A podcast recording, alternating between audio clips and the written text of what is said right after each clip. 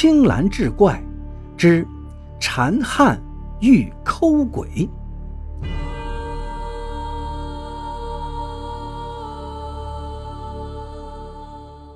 那一晚，马大嘴是摸黑回了家，进了院门就喊饿。他爹娘为了省点灯油，早就睡了。听着儿子在灶房里拿盆拿碗叮当乱响，就爬起来骂马大嘴：“你是饿死鬼投胎呀！去吃了席面还吃不饱，钱不是白花了吗？”马大嘴可不管这些，瞪着发红的眼珠子，只是嚷嚷着饿。灶房里没有东西吃，他就推开爹娘，拎起菜刀直奔院里的鸡笼。转瞬之间，三四只老母鸡都被抹了脖子，在满院子扑腾。他娘心疼老母鸡，扑上去要打他，可是他爹觉得不对劲了，赶紧给拦住，试探着问：“儿啊，你认得我不？”马大嘴嘿嘿一笑，说：“认得，你是我爹，他是我娘啊。爹呀，娘啊，我饿呀，你们不让我吃饱，我今晚就得死啊！”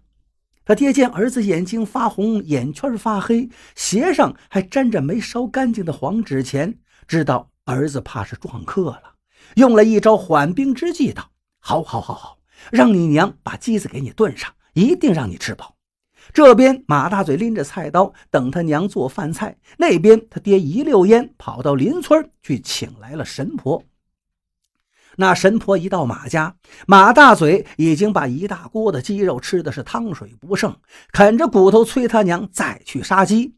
神婆一看马大嘴的眼睛已经翻了白，还扯着脖子往底下咽东西，还发出叽叽咕咕的笑声，一边吃还舔着牙花子。于是，一拍大腿，原来是石老太太你呀！这石老太太正是那神婆的邻居，两年前过世了。她活着的时候吃东西就喜欢吧唧嘴，还用上下嘴唇蹭牙花子，所以神婆一下就认出她来了。这石老太太的抠门更是出名，得了病也没花钱治，竟是活活饿死。不知怎么上了马大嘴的身，这后生是怎么得罪他了呢？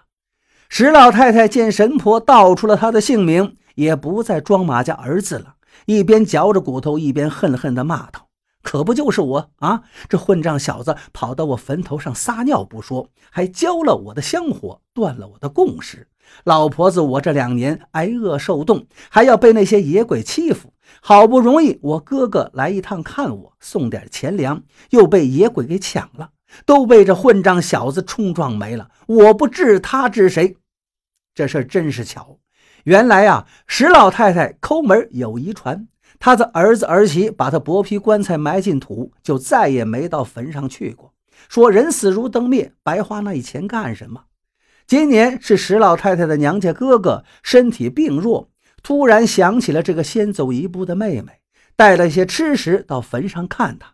老头年纪也大了，不等那香烧完就回去了，哪知道就被这个马大嘴一泡尿给冲了。石老太太难得的一次保尸机会又被尿浇没了，你说她能不气吗？